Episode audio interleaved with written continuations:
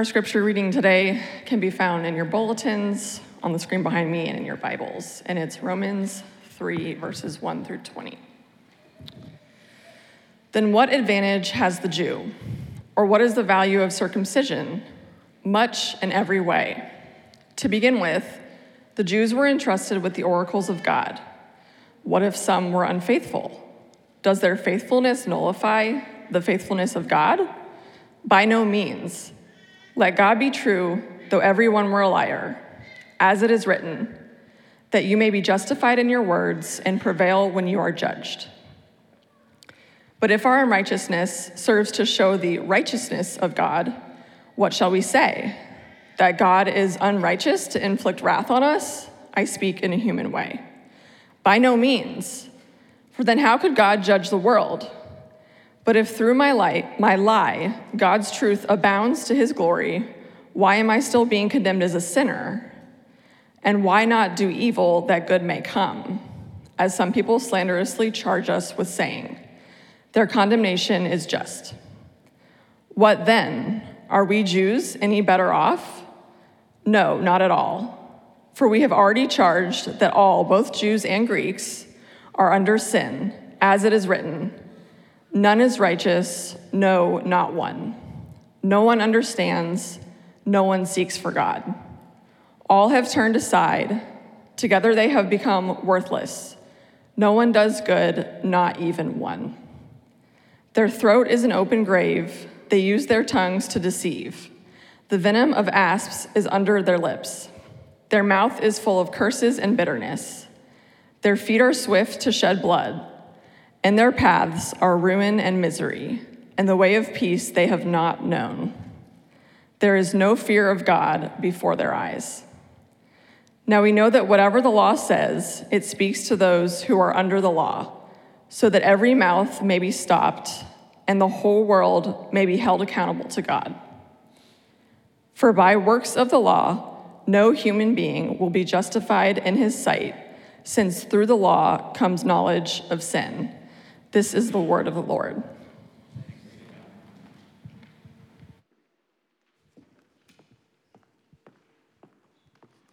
Thanks, Ellie Claire. When I was a kid growing up, all I wanted to do was play football. I would ask my parents every season, please let me play football, please. And finally, they caved and they let me play and I got my big chance on the 7th grade football team, which lasted for all of 5 weeks. I was almost the same height that I am right now, but about 30 pounds skinnier. I was a toothpick in pads. These things literally swallowed me alive. You couldn't even find me in them. And a couple games into the season, there's this play where everybody's, piling on, trying to tackle the kid with the ball, and I dive in there, and somebody falls on my shin, and it snaps like a twig. I mean, this thing just bent like a coat hanger. I crumple to a heap on the turf with my foot in places that it's not supposed to be in. I get an emergency ride in an ambulance to the ER, instant surgery, and spend the next 3 or 4 days in the hospital sharing a room with a new mom and her baby. So it was a big educational week for me. I don't know if you've ever been to a hospital before. Spent much time in one. That was my first time. But I think it's a place that everybody needs some experience in. Because it doesn't matter if you are old or young, if you are rich or poor, if you're educated or uneducated, if you are impressive or unnoticeable, everyone is in there because they have desperate need. Because their situation is critical. Because their life depends on it. Which is exactly what Paul in this passage is trying to get us to see about ourselves. That it doesn't matter who you are, where you're from, what you have or haven't done. All of us are in desperate need. Only Paul's not showing us this by taking us to a hospital room, but a courtroom. See, over the last 6 weeks, Paul hasn't really been a doctor healing what hurts, but a lawyer pleading a case. Paul's been building this case against all of us, even himself. And his case is this. It doesn't matter if you're an outsider or an insider. It doesn't matter if you've never read the Bible or read it your whole life. It doesn't matter if this is your first day in church or you never miss a Sunday. All of us are in desperate need. All of us have nothing we can say. All of us have sinned against a good God. And today, Paul, the lawyer, he gives his closing argument. Only he's actually not trying to lock us up and throw away the key, but actually he's trying to set us free. Because here's what everything that Paul has been saying for the last 6 weeks is driving to. All of us need all of Jesus all the time. All of us need all of Jesus all the time. And so to let Paul's case set us free this morning, we're going to do three things together.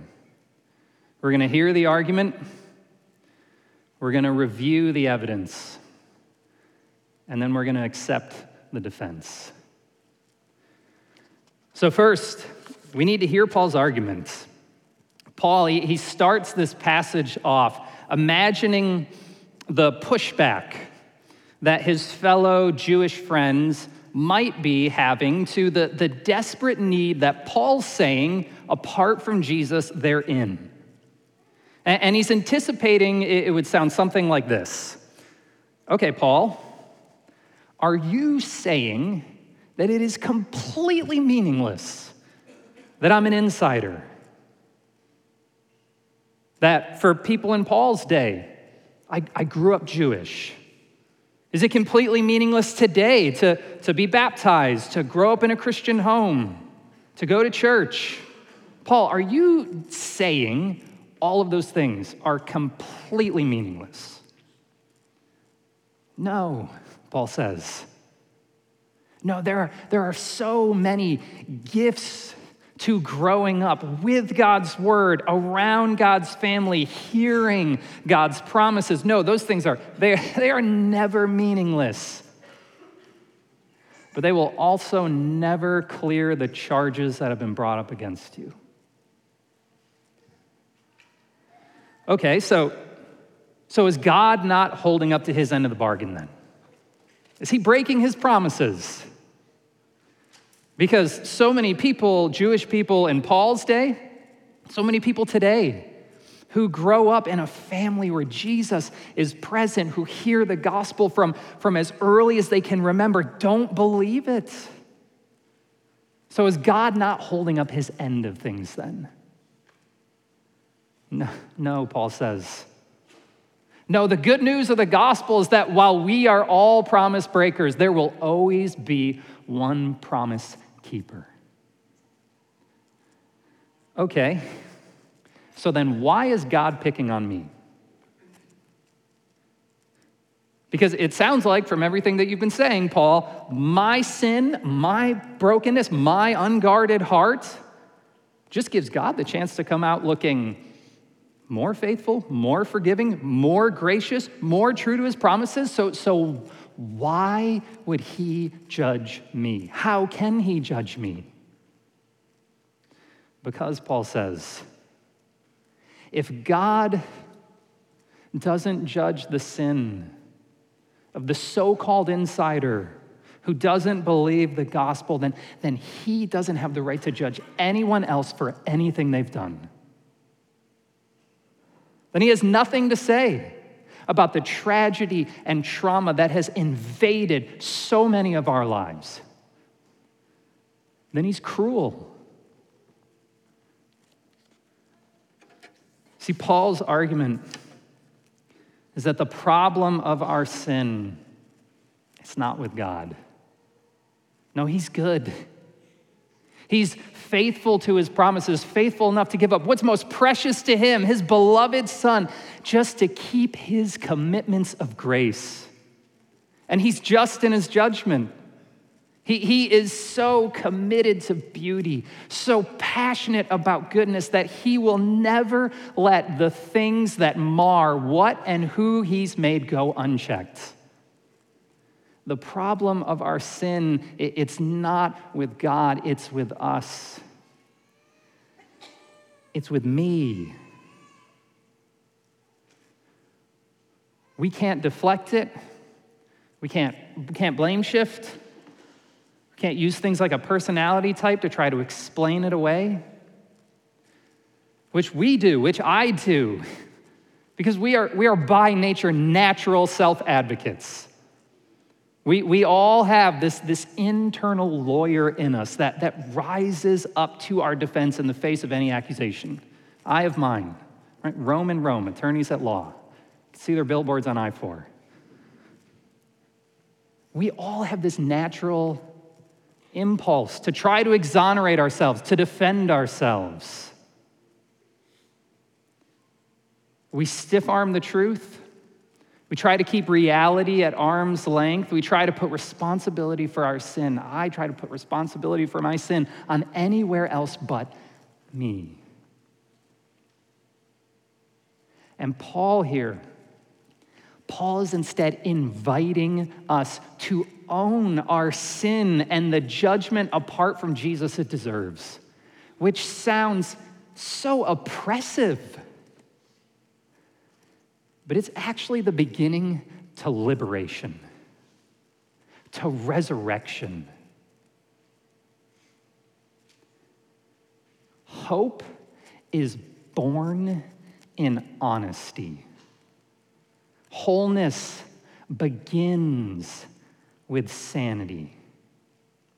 For Jesus to become wonderful to us at some point, we have to come face to face with who we really are left to our own potential. Not to turn on ourselves in self-contempt, but to turn to God, looking for grace. When we do, the gospel becomes way more necessary and way more profound than we ever could have imagined. We begin to see just how true it is that all of us need all of Jesus all the time. So we've heard the argument. Second, we've got to review the evidence. Paul, he seals his argument with Loctite evidence. These rapid-fire verses from the Old Testament proving what he says in verse 9, what he's been saying the whole last two chapters. Insider, outsider, there is no distinction. Everyone has sin. This anthology of verses starts off by 5 times over declaring there is no one. There is no one who's righteous. There is no one who understands. There is no one who seeks God. There is no one who does good. No, not even one. And now you might hear that and think, well, that sounds a bit pessimistic. I mean, come on, really? Nobody who seeks after God? Nobody who does anything good. I know plenty of people who do. Well, Paul's not saying here that there aren't people who are trying to find God. Maybe that's you here today. But what he is saying is that apart from God's Spirit in us, nobody seeks after God just for God, but for what we think we can get out of God. And he's also not saying that we are completely incapable of doing anything good for people. but that none of those things on their own can get us out from the power of sin and into the embrace of God. See, sin is in every one of us. And we know that, don't we? I mean, imagine for a second if you had a notebook that had written in it everything that you thought, said, or did. All right, now imagine for some reason you take this enormous notebook with you out to get a cup of coffee and you accidentally leave it behind. When you realize that, what's your heart rate like? Through the roof. How much money would you pay to get that back? Whatever it takes.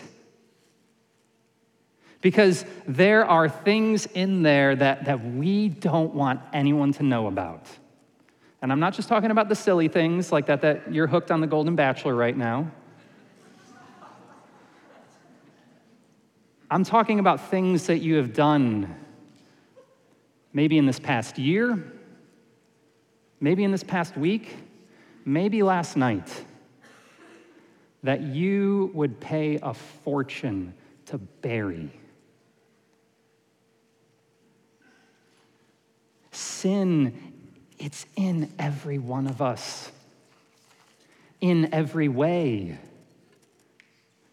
Did you notice in those verses how much of the body that Paul described?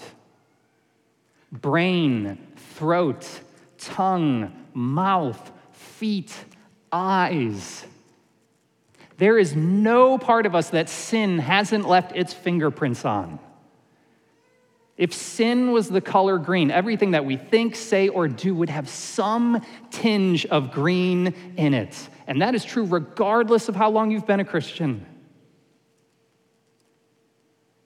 And what Paul is trying to get us to do with this list of verses here is to get us to slow down and sit and feel the reality of our sinfulness.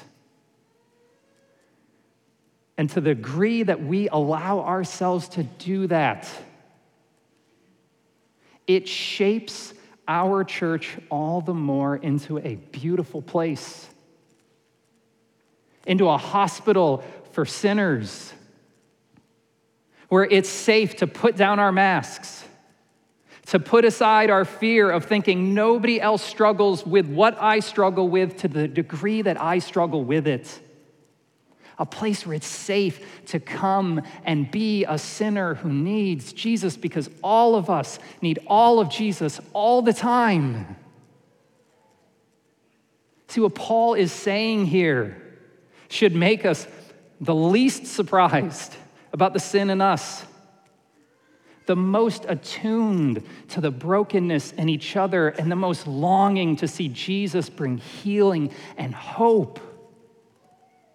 It should increase not our complacency, but our compassion for each other, our curiosity with one another, our ability to hold the complexity of each other as cherished sons and daughters of God who still sin and fall short and hurt each other every day, which is something we desperately need Jesus to help us do, something I desperately need Jesus in order to do.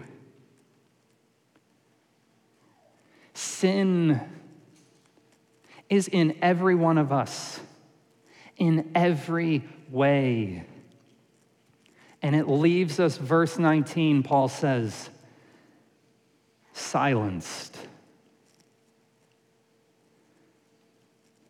Winston Churchill once was going about his day, just doing his daily business, and in the course of that, was incredibly rude to one of his assistants, which wasn't necessarily uncommon.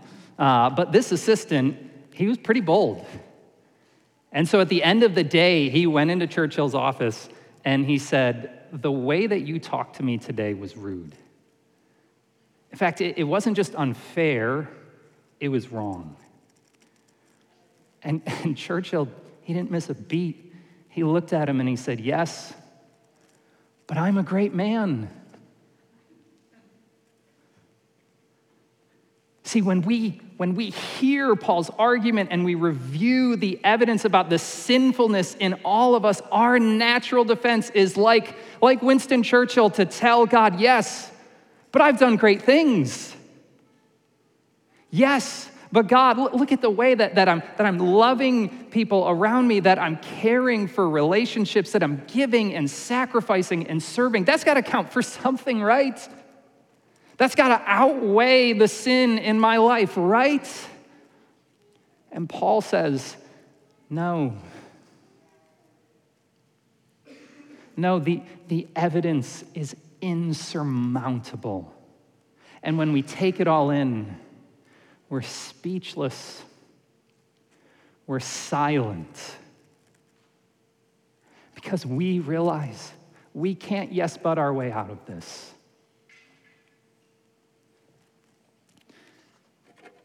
So we hear the argument, we review the evidence, and lastly, we need to accept the defense. You see, as Paul comes to a close here, the question that's left hanging is, okay, so what's our hope? What can change our situation? How can we be declared righteous, as Paul puts it? Which isn't so much a way of living as much as it is a legal standing. To be declared righteous is to be declared legally right with God, to be legally declared not guilty. So how can we? Because as Paul closes this case, he seemingly closes the door on all of us, even himself, when he says in verse 20, "For by works of the law, no one will be declared righteous in God's sight. Rather, through the law, we become conscious of our sin." The one thing that we thought might get us out of this mess, might declare us righteous before the eyes of God, obeying the law, can't. It only accuses us of just how much we keep falling short and deserve to be judged. And yet, as we sit in the silence, we get quiet enough to finally hear God, yes, but us. Because with his next breath, Paul says in verse 21, but now, apart from the law, the righteousness of God has been made known and given through faith in Jesus to all who believe. In our silence, God breaks through to yes, but us, with the gift of declaring us legally righteous and perfectly loved through Jesus. This is the good news of the gospel, that as the Apostle Peter puts it, the righteous one has died for the unrighteous. Jesus was treated as guilty as us so that we can be treated as innocent as Jesus. That is the scandalous kindness of God and the unbridled heart of Jesus, yes, butting us. When on the cross, Jesus endured the punishment for our sin and accredited to our name his own perfect righteousness, clothed us in his matchless beauty to silence every accusation that could be ever made against us. So as the hymn writer John Newton wrote, hush the law's loud thunder, so that when we bank our life on Jesus, there will be no mistrial, no new evidence, no further charges. In heaven's courtroom and the Father's heart, you are as legally untouchable and unwaveringly loved as Jesus. So that now in the gospel, the deepest truth about you today is not the worst things that you've done or the best things you've never done, but the best things that Jesus has done. who risen, vindicated, and at his Father's right hand stands today to take up your case every moment in heaven's court and in our hearts. That is, 1 John says, if we sin, we have an advocate with the Father, Jesus Christ, the righteous one, who when Satan comes with God's law in his hand, ready to shame us, to condemn us, to curse us, to damn us, Jesus proudly rises to our defense with the airtight evidence of his wounded hands and side where love nailed him to a cross in our place. And the Father, looking at Jesus, smiles as they remember and rejoice together about the day they cleared your name forever. And it's an open-shut case. See, we've heard the argument. We've reviewed the evidence. All that's left to do is accept the defense. Find yourself in Romans 3, fallen, sinful, in desperate need, and then collapse onto Jesus. Unload all of your unrighteousness onto Jesus and take on all of his spotless beauty. Let all of your weight fall onto Christ. Wonderful love that one pastor in the 1800s wrote is so marvelously great. It's an ocean of love so fathomless, so boundless, so inexhaustible that you may plunge with all of your unrighteousness, with all of your sins, with all of your sorrows into its fullness, crying out, "Oh, oh, the depth." If when you look inside yourself today, if you are ready to give up hope, if you are weary from trying to plead your own case to God, if you've wrecked your life beyond what you think you can reasonably get back, if you can't forget the failures of your past, if you don't measure up in the present, if you're afraid of what you're capable of in the future, throw yourself into the love of Jesus and cry out, "Oh, oh, the depth." His blood is deep enough. His heart is big enough. His risen, vindicated life is beautiful enough to set you before his Father's gaze, legally righteous, perfectly loved, endlessly enjoyed. All of us need all of Jesus all the time. Open up, and he's yours. Let's pray, guys. Father, thank you that you love us enough to declare to us the depth of our need. Holy Spirit, we need you to come into that need right now, into our silence with God's declaration of grace, forgiveness, and love in the gospel. Spirit, help us in this moment to collapse on to Jesus, whether for the first time or for the 1,000th time, and say, "Isn't Jesus amazing?"